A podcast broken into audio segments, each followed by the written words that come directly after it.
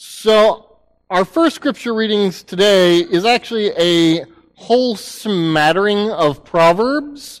So, normally I'd invite you to open up your Bible, but I'd just leave you behind. So, I'm going to ask you to just pay attention to God's Word as I read it and listen to these proverbs because they are the word of God, right? Uh, Jewish priests uh, probably gathered up many of them, although many of them were originally gathered, if not said, by King Solomon, and they are God inspired and meant to give us some deep thoughts to chew on and live by as we develop the art of godly living. And all of today's proverbs I handpicked for today's uh, sermon. So that's why I'm going to be skipping around. But please give your attention to God's word from the book of Proverbs. Beginning actually in Proverbs 6. Go to the ant, O sluggard. Consider her ways and be wise. Without having any chief, officer, or ruler, she prepares her bread in summer and gathers her food in harvest. The heart of man plans his way, but Yahweh, that's the covenant name of God, Yahweh establishes his steps. The lot is cast into the lap, but its every decision is from Yahweh, our God. Many of the plans uh, in the mind, many are the plans in the mind of man, but it is the purpose of Yahweh that will stand. Plans are established by counsel by wise guidance wage war. Scoffer is the name of the arrogant, haughty man who acts with arrogant pride. The prudent sees danger and hides himself, but the simple just go on and suffer for it. Prepare your work outside. Get everything ready for yourself in the field, and after that, build your house. Do not boast about tomorrow, for you do not know what a day may bring. The prudent sees danger and hides himself, but the simple go on and suffer for it and know that repetition was not an accident. Now, today's sermon you can turn over to because it is James 4 verses 13 through 17, which will be on page uh, 1012 of those blue Pew Bibles. So we're continuing in our series, just walking through the book of James that we've been calling Head, Heart, and Hands. Uh, and last week, Pastor Mike brought us into the beginning of a section where uh, James really deals with three different types of people, or three different groups of people. And what James has to say to each one is actually built upon James 4, verse 10, where James wrote, Humble yourselves before the Lord, and he will exalt you.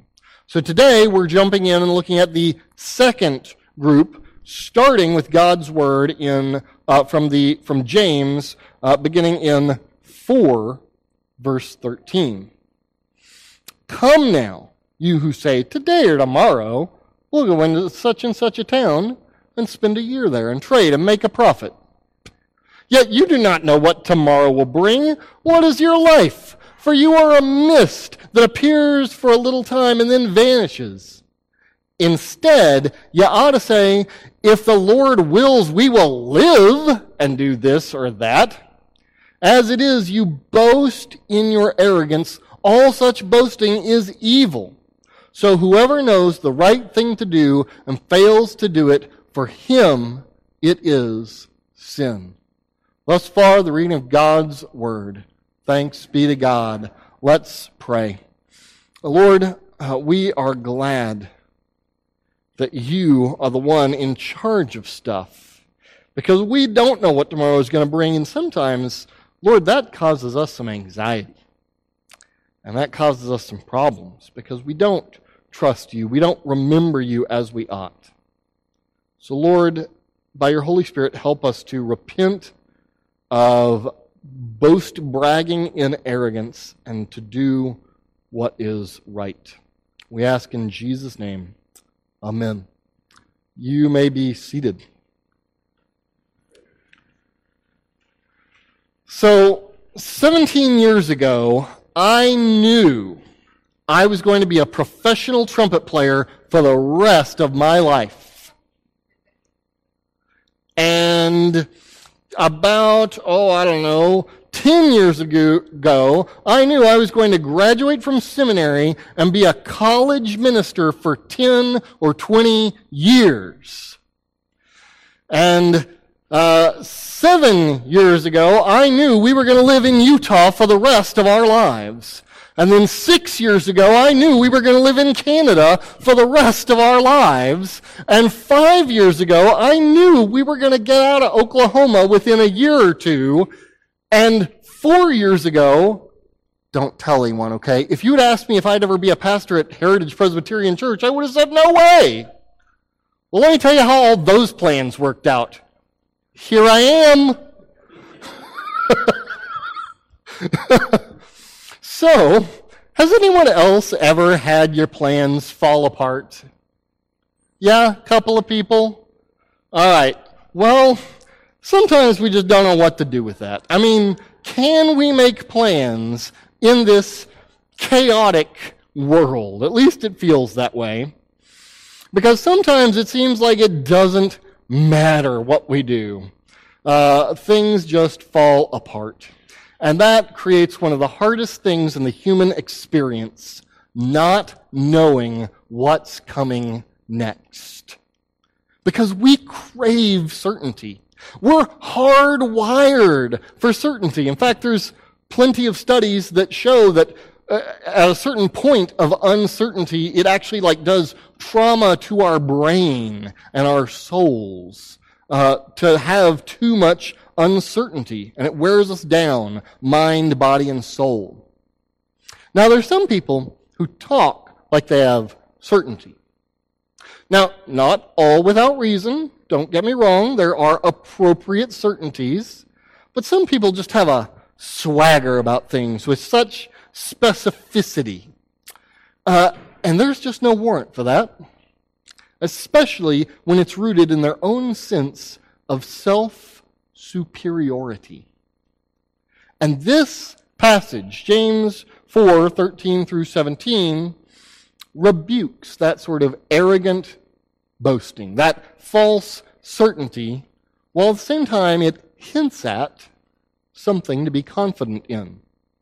So this passage is an indictment against an attitude or worldview that plans and acts without regard to God's will, but it is an encouragement towards confidence for those who will humbly trust Him.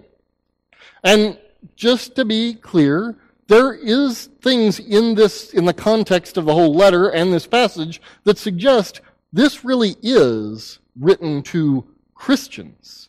So, if you're getting ready to listen to this sermon and hear me rant about the arrogant people out there who don't take God's will into account, you're about to be sorely disappointed because I'm coming at you, brother and sister. So buckle up. Um, right? This passage is about humbling ourselves before the Lord and He will exalt us. This passage, when we live in light of it, will let us know that while we don't know what's coming, we can make plans with Godward flexibility. And that's the key word. Godward flexibility. Note takers, write that down. Because I'm going to base, all four points are just a variation on that one point, okay? So if you feel like I'm repeating myself, it's because I am. I want you to get this Godward flexibility.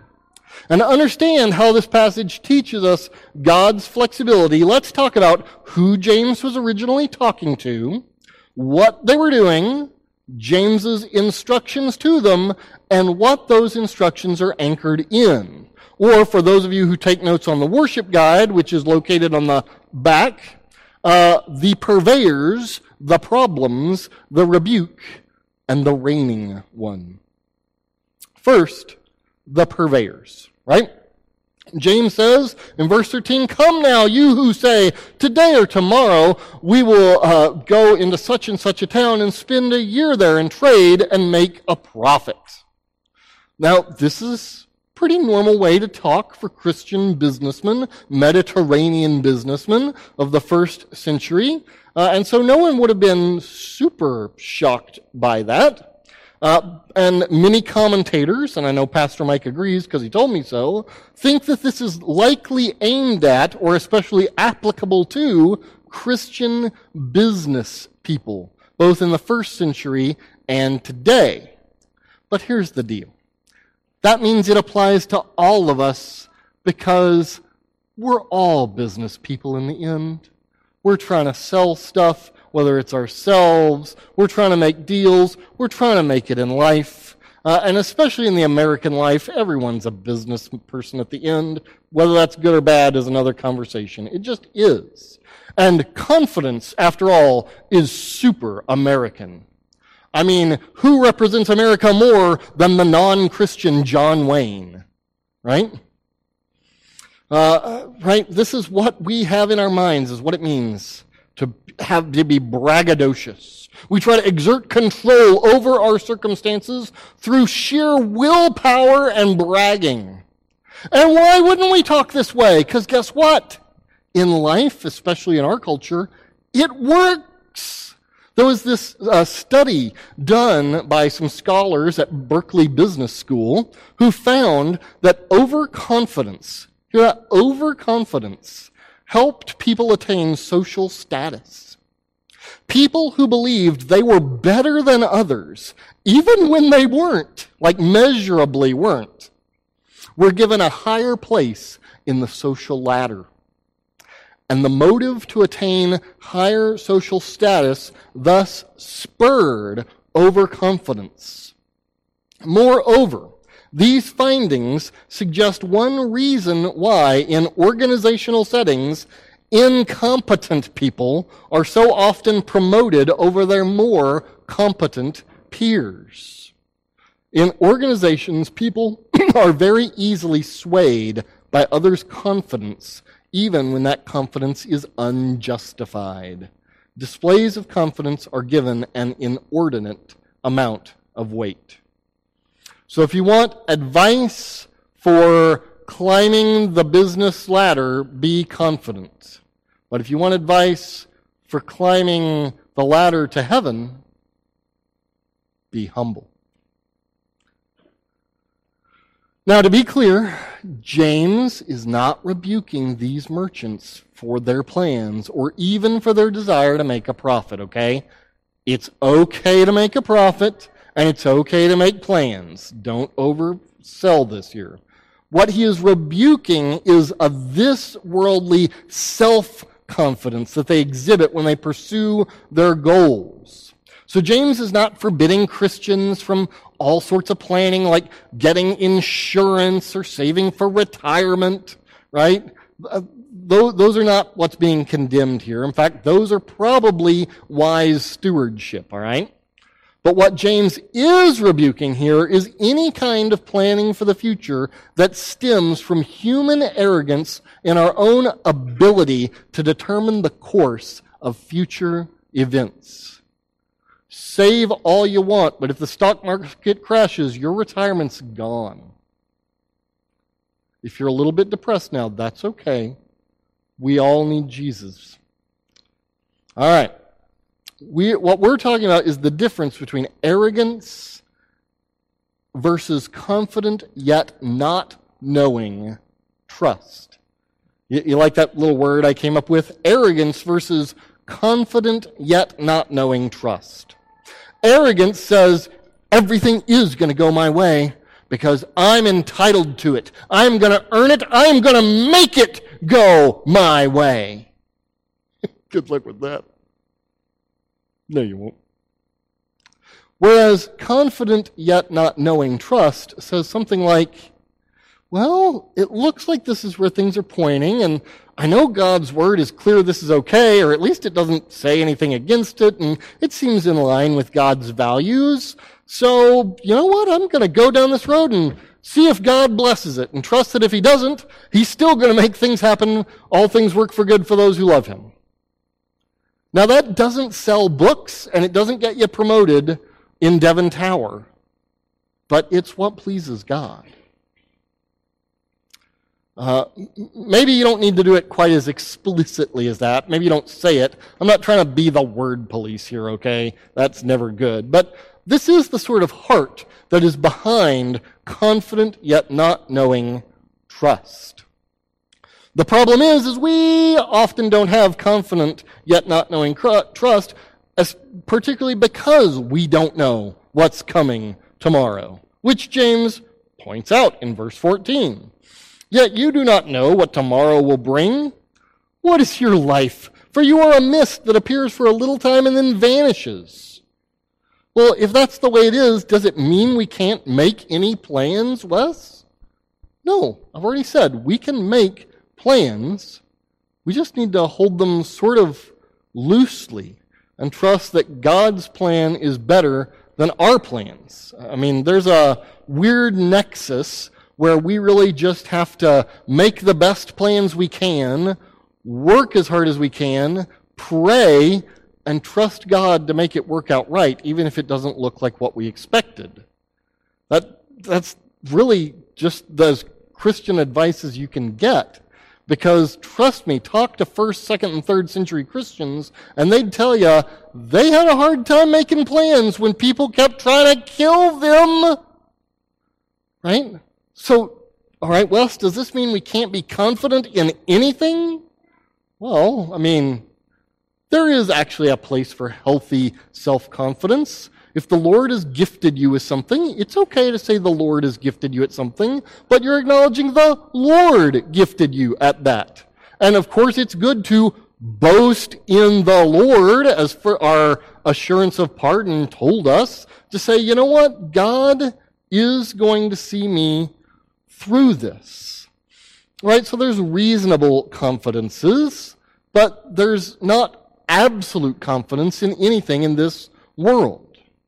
I know some people will say something like, you know, the problem with that talking preacher is you're going to hold people back. Because you know what you got to do? You got to tell people that they just need to believe. And if they believed enough, things would go their way.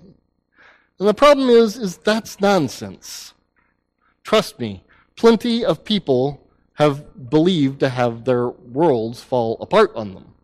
And no matter how hard you believe, had that dude that climbed Devon Tower a few months ago lost his grip, all his faith in Jesus wasn't going to save him. He was going to go splat when he hit the ground.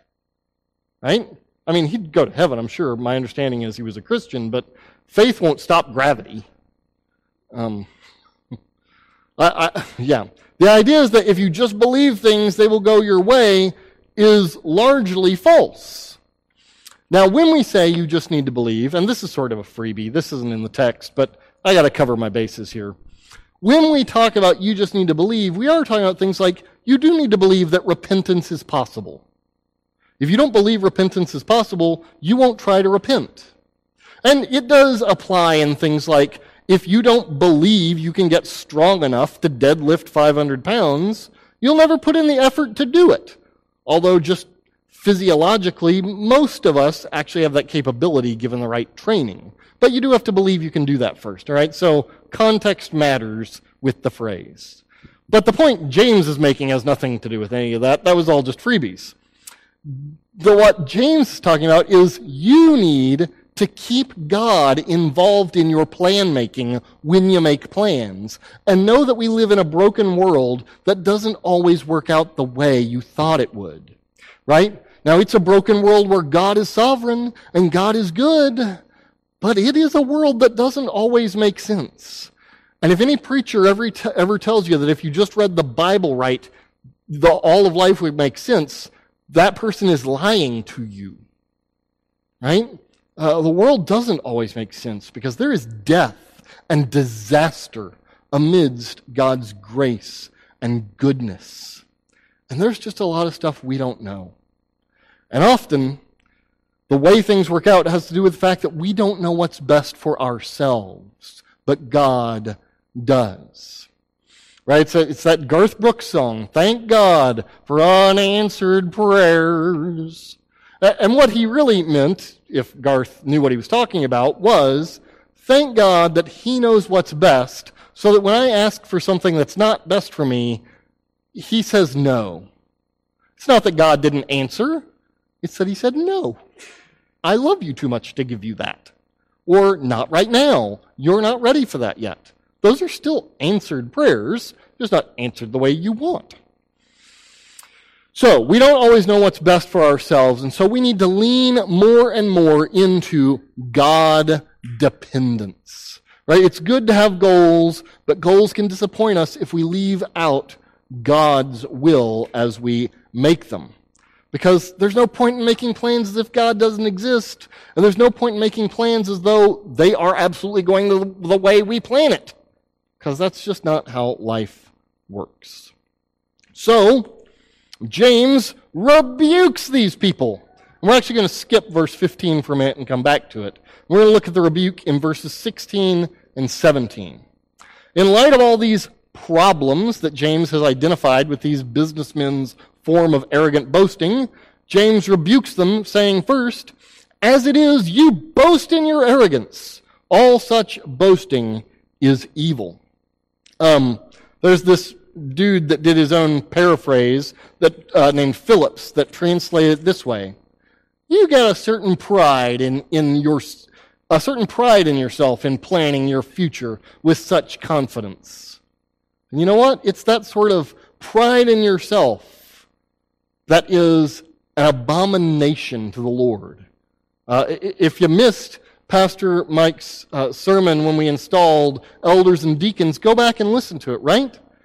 This pride is an abomination to the Lord, right? There's lists of things that are an abomination uh, homosexuality and uh, robbing the poor and arrogance. Exact same word translated for all of them. So arrogance is just as bad as any of those other things I named, meaning we're, we all stand condemned. Whew, is he ever going to get to grace? Not yet. Not yet, but I'm getting there. Right? This pride of life, God, uh, God thinks is an abomination. Because ultimately, Psalm 127 is right. Unless the Lord builds the house, those who build it labor in vain. Uh, and James is saying you've got to take God into account and your need of Him as you plan this stuff out. And you've got to have Godward flexibility. Uh, that is knowledge that He's still good, even if things don't go the way you want. And, and that, I know experientially, that is really, really hard, okay? I've had a lot of things not go the way I thought they were going to go. And some days, all you got to look at is whatever blessings God's still given you in the Bible. But I can also tell you experientially that through the darkness, there is light. God truly does bring light on the other side of the darkness. And if you will have a Godward flexibility, if you will keep looking at Jesus and let that bolster just a little bit of your God confidence, as you go through those dark times. It won't make you unsad. It won't make it hurt less, but it will carry you through. Now, in this particular passage, back in verse uh, 16, right, says, You boast in your arrogance. And this is actually the exact same word that was back in our assurance of pardon. Exact same boasting, right? So all boasting is not wrong, but what you boast in might be, and how you boast in it. Um, I love people who like to say, oh, Are you proud of your children? To which I say, Darn right I am. Well, that's sinful. No, it's not. You're a moron that doesn't know how to read the Bible. Like, that's not the sort of pride it's talking about. It's fine to be proud you won a football game, okay? It's fine to be proud that Boomer Sooner is the best. Did they win yesterday, by the way? Crud. That did not work out as well as I was hoping. You can tell I didn't watch the game. um, but the point is, is I'm still proud of the Sooners, dagnabbit. Uh, the, but right, so that, that's not the sort of boasting it's, he's talking about. If you are proud of something you've accomplished, but you don't find your identity in it, that's fine. But when you boast, I am good and I deserve and I earn and you should respect me because, now that boasting is an abomination to the Lord. So if you've ever said, and by the way, I get this, I got like multiple graduate degrees. I am the prime person James is rebuking here. Right? I can think, well, I have degrees. I know stuff. You should listen to me. And that's sin. And I often have to take a deep breath and humble myself and go, you know what? I can still be wrong despite all the letters after my name.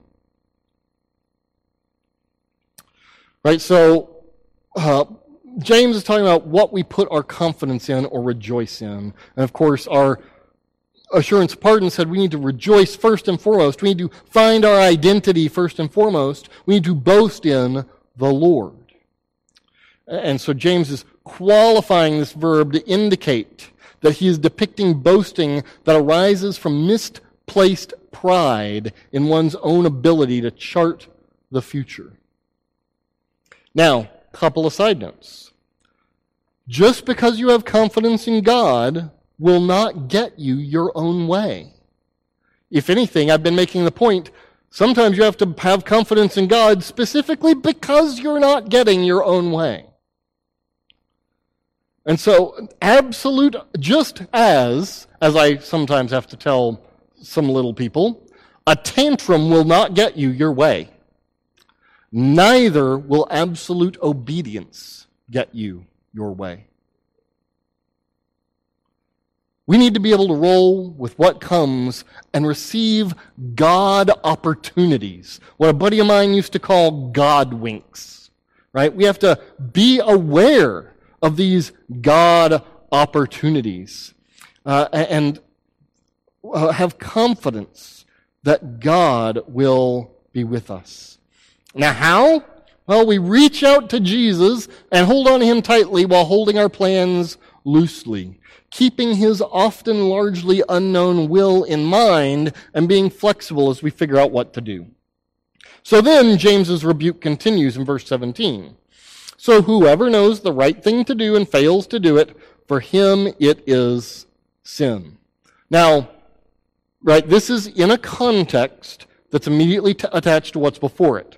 And people will often pull out this verse and say, look, see, if anyone knows what to do and fails to do it for him it is sin, and I am going to ride the fence. I'm going to play both sides and be double tongued or something. I think they're both right. Um, that's not what I was supposed to say, but it's what I'm going to say. I actually think they're both right. Uh, I, I do think it's directly tied to this context. If you know not to be arrogant and you just forsake it, you're not trying to put arrogance to death in your heart, that is sin. In fact, it's serious sin because it's you trying to be God instead of letting God be God. At the same time, I think it just applies more generally. Um, right? This is why we confessed in, in the general confession, we have sinned in many ways in thought, word, and deed, both by what we have done and by what we have left undone. I saw this person that needed my help and I actually had both the opportunity and resources. It would have been a mere inconvenience.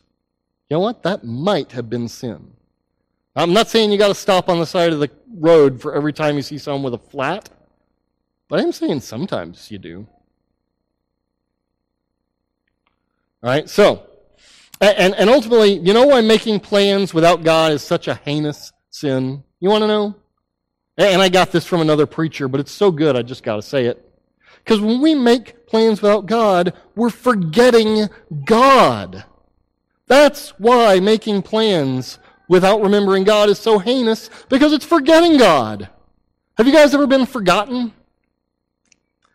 I'm, I'm gonna, I went on a road trip one time with some college students, and I had a pickup at the time, and so we had taken several cars, as you do on college road trips. And on our way back, right, I had the pickup, and I used to wear a cowboy hat and boots because I thought it was sexy or something. Uh, and right, I had everyone's luggage in the back of my truck, and everyone was hanging out. And then we got to this gas station, and everyone piled in all the, all the other cars, and they drove off, and it was just me. And I had to drive three hours home by myself. I was forgotten, and it hurt. Imagine how much more it hurts God when we forget Him, the one who can righteously say we should glorify His name. And so, uh, there's a great prayer. I'm going to use it as our closing prayer for the sermon, but I'm going to go ahead and read it to you right now. Uh, it's from the Book of Common Prayer. Heavenly Father, in you we live and move and have our being.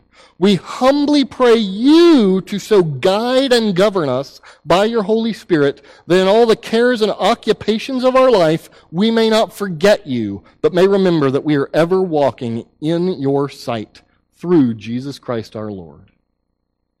It's a good prayer. I pray it at least once a week. So, if these are the problems, and if that's the rebuke, what is the answer to the rebuke? How can we find healing? Through the reigning one. Instead of arrogant boasting, James says in verse 15, you ought to say, if the Lord wills, we will live and do this or that. Like he, man, he like cut out the middleman. Forget, well, if the Lord wills, we'll do this. If the Lord wills, you will live and do this or that. Yikes! Right? Now, this isn't a magical formula, right? It's not like if you start saying this, it becomes a bargaining chip to get you what you want, nor will it instantly sanctify you. Right? Again, I'm not trying to get us to start walking around inserting pious jargon into our speech all the time if it's not in our hearts. But if it helps, go ahead and say it, because I do want to get this in our hearts. Um, as John Chrysostom, the ancient pastor, wrote, James is not trying to take away our freedom to decide, but he's showing us that it's not just what we want that matters. It's God who guides and governs us. We need God's grace to complement our efforts and ought to rely not on them, but on God's love for us. And that is only possible as we see two things the character of God and the power of God. Now, the character of God is first and foremost seen in He who is the image of the invisible God, the one Lord, Jesus Christ, who himself, on the night that he was betrayed before he went to the cross, prayed in the garden, My God, if it be possible, may this cup pass from me, yet not my will, but your will be done the mystery that the divine will was at odds with itself. Now, I, there's a million theological books written on that. Don't get technical on me right now. The scripture says Jesus wanted one thing and God wanted the other, but Jesus wanted his Father's will more and submitted to it, okay? If it be possible, let this cup pass from me, yet not what I will, but what you will be done. We must say from our hearts, if the Lord wills. And what Jesus' act right there shows us is that our God's will is for our good. Our God's will is to show us love. Our God's will is to forgive us. Our God's will is to glorify us because our God was willing to say, I will not give in to my own will, but rather I will follow that which I will more, which is to die upon the cross you know, the second person of the Trinity, dying upon the cross for our sins. Because he loved us that much. So whatever God lets happen, he must love us because he's shown us his love through the cross. But what's more, he's also shown us his power because Jesus didn't just stay dead, he came back to life. You guys, yes, Jeremy remembers this liturgy. We're all supposed to say, Yay! Jesus came back to life! Yay! Right? He came back body, blood, bones, toenails, and hair. This ain't no silly spiritual resurrection. God showed power. After three days, after a dude had died a brutal death, God brought him back from the dead. And if he's got that sort of power, we have every reason to have humble confidence in him. Because if God closes and opens a door, it must be what's best for us. Therefore, we need Godward flexibility. We need a certain spiritual awareness that God is likely behind the plans that we make because we Christians have the Holy Spirit. And yet we need to hold our plans loosely, knowing that God may be getting ready to do something even better than we can currently foresee. Thus, the proper attitude is we will make plans, but if the Lord wills, we will live and do this or that. Because we don't know what's coming, but God does. And that's good news. We can make plans with Godward flexibility. We don't do it with absolute confidence in ourselves because we don't know everything that's going to happen, but God does. So consider what God might want as you make your plans. What does the Bible say? What's it clear about? What's it not clear about? What has providence been somewhat clear about? And then wonder about if you're right about that, uh, right? And, and then make the best plan you can and trust that God will make things best in the end. Make the best plan you can and trust that God will make the best plan in the end, even if it looks nothing like the plan you had at first. Godward flexibility. It is the Lord Jesus who died on the cross for you and was raised again who wills things. That's the Lord James is referring to right here. And you know he loves you because of what he did for you. And you know that he has power because the Father raised him from the dead, and you know it ends in your glory, sanctification, and good, being with him in the new heavens and earth and eternity. Therefore, my friends, brothers and sisters, you can trust the one who wills because he loves you.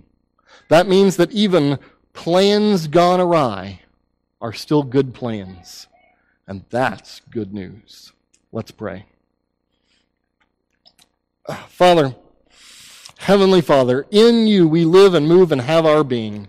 We humbly pray you so to guide and govern us by your Holy Spirit, that in all the cares and occupations of our life, we may not forget you, but may remember that we are ever walking in your sight through Jesus Christ our Lord. Amen.